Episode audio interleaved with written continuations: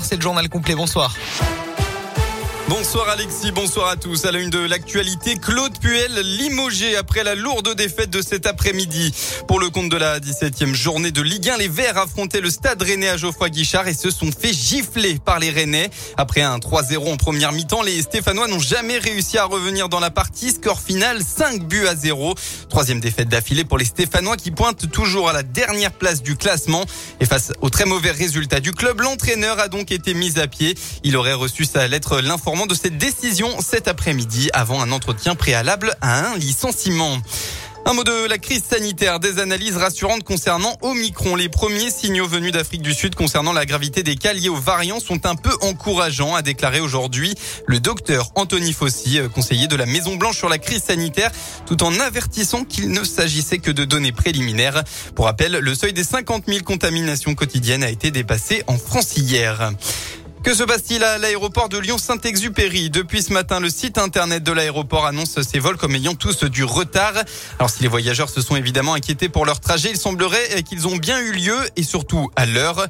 Alors serait-ce simplement un bug d'affichage du site internet? Et eh bien d'après les informations du progrès, l'aéroport connaîtrait depuis déjà ce samedi des difficultés informatiques.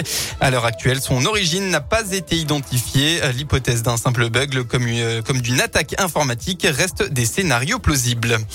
Dans le Nord-Isère, c'est un habitué des comparutions immédiates. 27 mentions dans son casier judiciaire. Un homme a été de nouveau jugé ce vendredi pour harcèlement.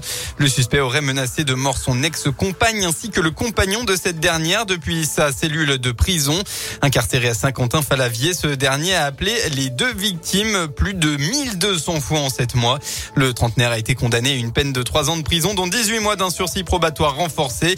Il lui a interdit d'entrer en contact avec ses victimes, de paraître en Isère et dans à sa sortie de prison et l'autorité parentale lui a été retirée.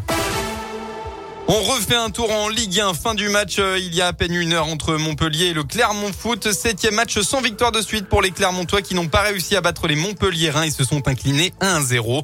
Pas de changement au classement. Le club reste 17e. Un mot de Coupe de France reporté il y a une semaine en raison de la neige. La rencontre du huitième tour entre le club de Haut-Lyonnais dans l'Ouest rhodanien et Bourgoin-Jailleux, équipe iséroise, s'est joué cet après-midi. Un match de haute volée qui s'est terminé au tir au but après un nul 3 partout. Et c'est Haut-Lyonnais qui passe au pénalty. La météo enfin, après quelques petites averses dans la matinée, les éclaircies vont être présentes dans l'après-midi demain.